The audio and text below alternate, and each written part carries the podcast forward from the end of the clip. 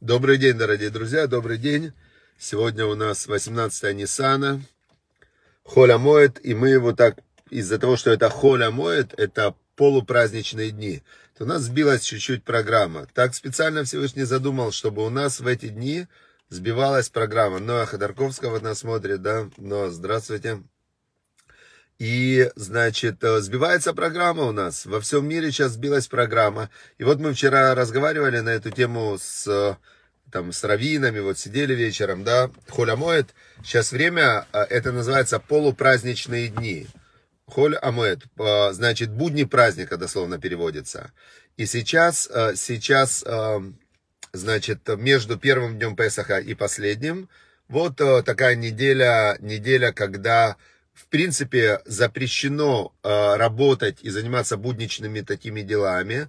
Нужно праздновать, но э, так как Всевышний понимает, что мы люди, а мы не ангелы, то мудрецы, э, мудрецы, когда разбирали законы Хулямоида, есть целый трактат Талмуде, законы Хулямоида, они сказали, что какие-то виды работ э, можно сделать, там э, должны работать те, которые обеспечивают другим людям праздник, например, да, как бы э, люди праздновали, если в другие не работали. Там магазины должны работать, еду же надо покупать. Вот. И, значит, человеку тоже можно делать виды работ, если они, например, для нужд праздника, там мне что-то нужно сделать. То есть это не как шаббат. Теперь, в, ну, в принципе, вот когда читаешь все эти законы Хулямоида, э, полупраздничных дней, понимаешь, насколько мы сейчас живем в другом мире. Мы живем в другом мире, не так, как раньше люди жили. Раньше люди жили, у них вся их жизнь, она крутилась вокруг одного вопроса. Что я буду кушать? То есть у нас сейчас вопросы более такие сложные, а у них был простой вопрос. Что я буду кушать завтра? Все. Вот это был у них главный вопрос всей их жизни. Они всю жизнь жили с вопросом, что я буду кушать завтра, потому что еды не было. Не было холодильников, не было магазинов. Я говорю про времена там эпохи Талмуда, две тысячи, полторы тысячи лет назад, две тысячи лет назад. И люди жили, жили, все время они голодали. Голодали и эпидемии. Вот они живут и думают, что же в этом году у нас будет. Или будет сейчас эпидемия чумы, например, и пол, полмира вымрет, да? Или сейчас Чингисхан придет, или там э, Наполеон, да, и всех вырежет. Или, значит, если не, не эпидемия и не чума, значит, э, и не война, значит голод. Значит, голод, скорее всего, будет голод. Э, потому что что хорошего было ждать от, э, от э, того мира, в котором не было ни, ни антибиотиков, не было, не было ни, ну, вообще ни социальных служб не было, ни больниц нормальных не было еще лет 150 назад. Детская смертность 50%. Вообще вот женщина, как они рожали, непонятно, да, то есть женщина рожает с уверенностью, что ребенок на 50% умрет. И она, скорее всего, при родах тоже умрет. Представляете? Это, это то, как люди раньше жили. А, что говорить? Мама, мама Йосефа, мама Йосефа, это Йосеф это один из 12 сыновей Якова, одна из праматери еврейского народа, Рахель. Она при вторых родах умерла. Вот вам статистика. То есть у нее вторые роды, и она умерла. Э, насчет детей 50%. Мы видим, что у Якова, который Израиль, который великий праведник, и который сын Авраама и Ицхака, у него, у него никто не умирал из детей, слава богу, да, хотя он думал, что Йосеф погиб, и он очень из-за этого расстроился, но и он долгое время он думал, что Йосеф погиб. Но мы-то знаем, что Йосеф не погиб. А вот у его, одного из его сыновей Иуда, Иуда это был его четвертый сын, то у него, мы знаем, прямо Тора нам пишет, два сына первых погибли, умерли два первых сына, Р, В и второго Анан звали, они умерли. Так что мы видим, что жить было, и голод там был постоянно. Авраам, когда жил, был голод. И войны, да, Авраам, вы помните, его племянника Лота, значит, э, во время войны угнали в рабство. У, во времена Ицхака были войны, был голод. Во времена Яакова, во времена Яакова были войны, был голод, и, значит, э, ну, жуть, дочку, дочку угнали, дочку забрали, изнасиловали. У Якова, про отца Якова Израиля, у него дочку Дину, у него было 12 сыновей и дочка Дина. Дочку Дину украли и изнасиловали. Тора прямо в этом рассказывает. И не дай бог, чтобы ни с кем такого не было. И, значит, потом два его сына отомстили за нее и вырезали весь город Шхем, который всех мужчин они вырезали, которые участвовали в этом, э, в этом ужасном поступке, да. То есть, что мы из этого видим? Я что-то ушел в перечисление, перечисление в негативных вещей, а, а сейчас же полупраздничные дни, мы одим ли симха, написано, мы, когда здороваемся в эти дни, мы друг другу говорим, вот видите, как написала нам Шушана Кац, доброго дня суток всем, Муадим ле симха, она говорит. Муадим это времена, Муадим это праздники для радости. Значит, с праздником Песах, э, кошер весамех, то есть кошерный, чтобы он был все правильно сделан и веселый. Так мы же должны веселиться. А чего Ицхак во время урока рассказывает такие ужасы, да? Зачем нам нужно эти ужасы слушать? Чтобы веселиться. Потому что, когда, знаете, такой чуть-чуть черный юмор, но один, один врач осматривал больного, и он осматривает и говорит, хорошо, там его тут еще осмотрел, пощупал, там померил, о, говорит, очень хорошо. А, Больной говорит, доктор, я же больной, что, что же вы, все вам хорошо, что так, что так хорошо, скажите. Доктор говорит, хорошо, что у меня этого нет, хорошо, что у меня этого нет. И вот когда мы вспоминаем о том, как тяжело жили наши предки, как они тяжело жили, как они тяжело переживали, поколение войны, в этот момент мы можем с большей радостью оценить то, что есть. То есть, вспоминая, как было плохо, мы выделяем как бы, да, на контрасте, понимаем, насколько сейчас хорошо относительно того, что было плохо. Царь Соломон, мудрейший из людей, он говорил так, он говорит, э, тот, кто говорит, что прошлые времена были лучше, чем сейчас, он говорит, неумно поступает. Лоббе хахма, это неумно. Почему? На, тот же закон, на контракте. На контракте и получать на кон, не на контракте, на контрасте. Значит, получается на контрасте. Если я скажу, что было раньше хорошо, тогда мне сейчас нехорошо. Теперь, если я скажу, что раньше было плохо, тогда мне сейчас хорошо относительно того, как, как было раньше. То есть каждый сам выбирает, с чем сравнивать. А, сегодня у нас 18 Ниссана. Мы еще раз читаем глава Ахараймот после смерти двух сыновей Аарона – как а, Аарон и остальные его сыновья продолжали служить Всевышнему, и мы видим, что Тора нас учит, что даже после смерти а, в, у него прямо умерли два эти сына у Аарона, первосвященника, он продолжал заниматься своей святой работой. И вчера, вот как раз вчера, вечером, вчера вечером, сегодня, значит, продолжается, начался а, день рождения, был такой Леви Ицхак, э, Левик его назвали, Рав Левик, это папа последнего Любавического Рэба. Вот сегодня его день рождения, это ему сегодня, по-моему, 144 бы года исполнилось. И его была жизнь какая, что его арестовали, он сидел в тюрьме, потом его выслали в Казахстан, и он жил в, в ссылке, по-моему, около пяти лет, город Чили. Чили такой, не город, деревня, город такая, Чили. И там был земляной пол, там было совершенно жутко, там не было у него нигде молиться, нигде учиться. И он, значит, жил в этом Чили, а, и потом заболел, заболел очень тяжело, и его разрешили ему переселиться в Алмату, и он умер. Он умер в Алмате, и там был похоронен. И вот когда читаешь, его жена писала воспоминания о нем, есть дневники, а, Ребецин Хана ее звали, она с ним поехала в эту ссылку, она его там нашла, она с ним жила, она с ним жила до его смерти, и потом она переехала в Америку, еще очень-очень много лет она прожила, ну, такая долголетие у нее было, и, значит, написала книгу воспоминаний о том, как это было.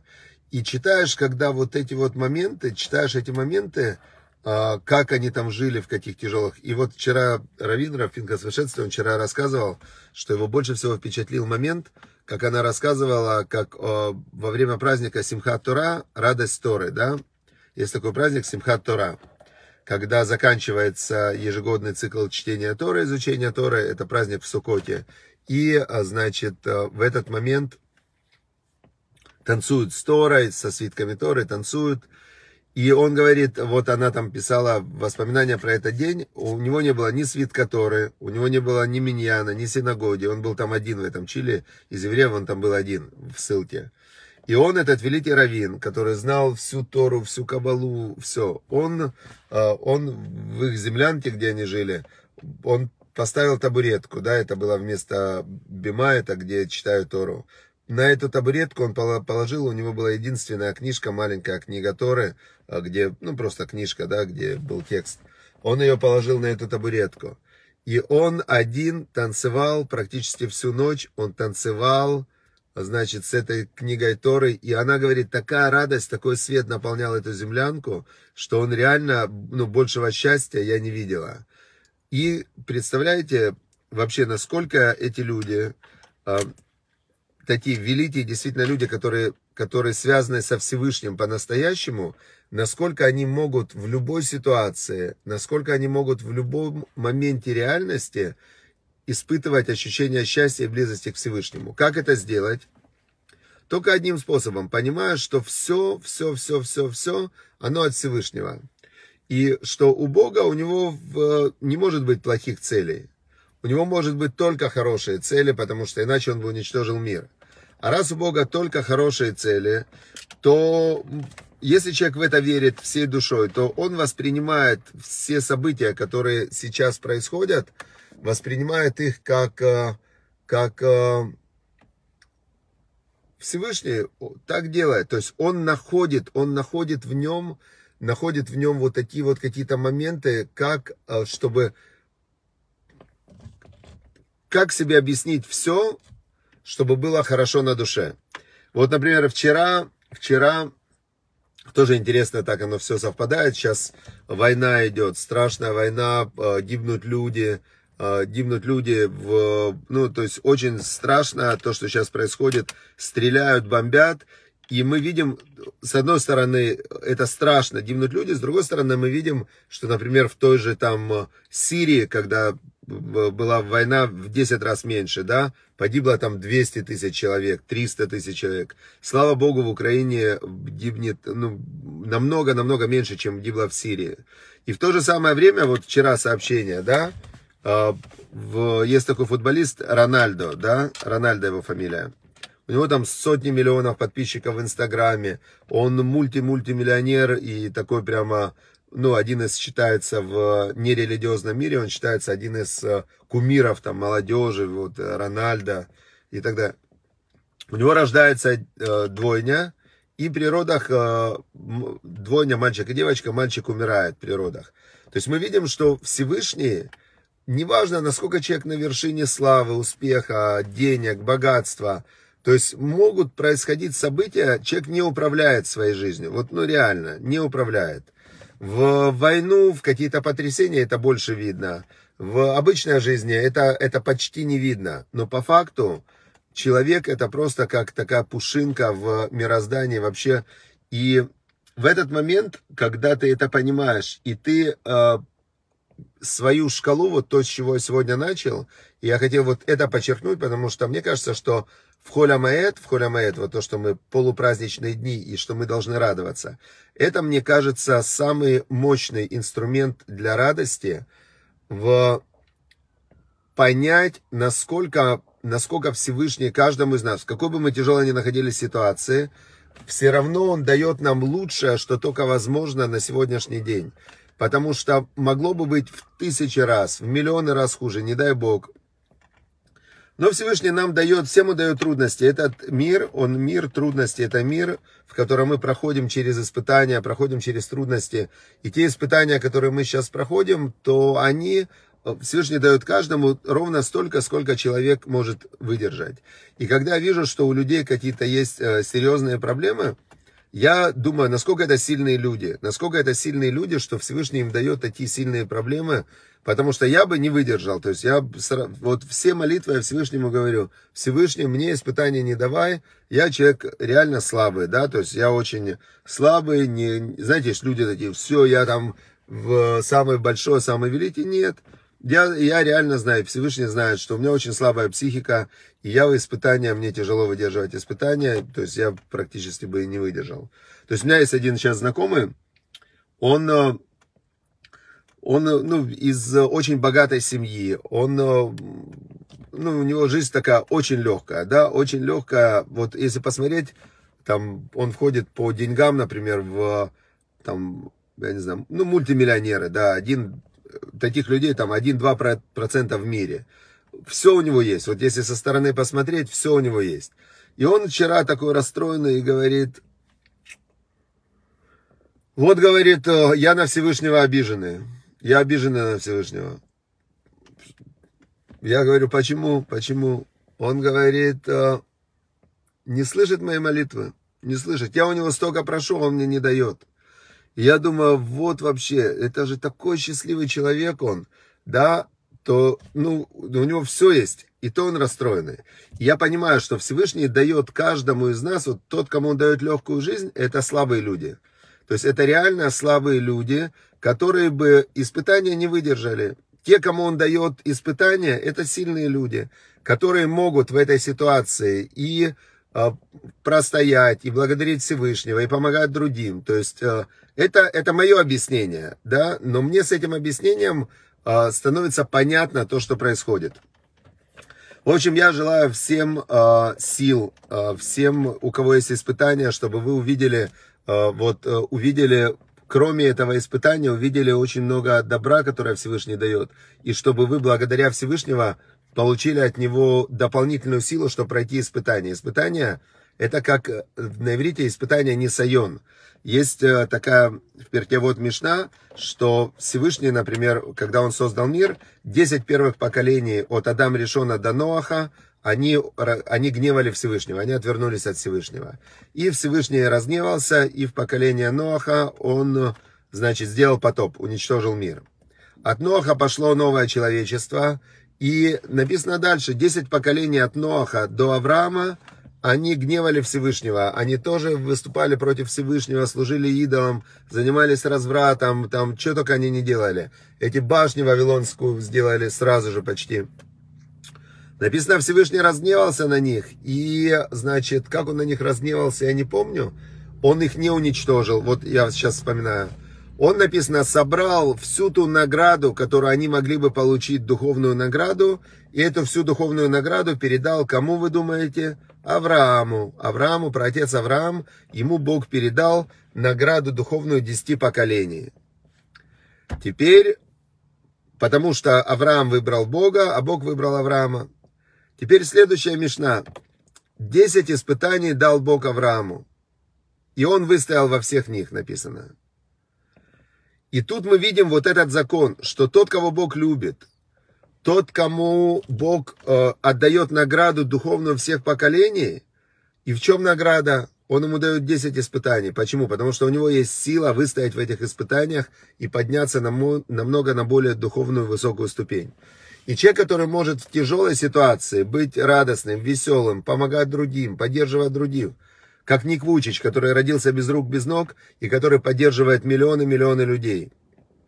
Это самый сильный. Я когда Ника вижу, я ему всегда говорил, Ник, ты, один, наверное, один из самых сильных людей в мире, которые сейчас живут. У него нет рук, у него нет ног, но, но духовно и э, духовно он сильнее, чем миллиарды людей на земле.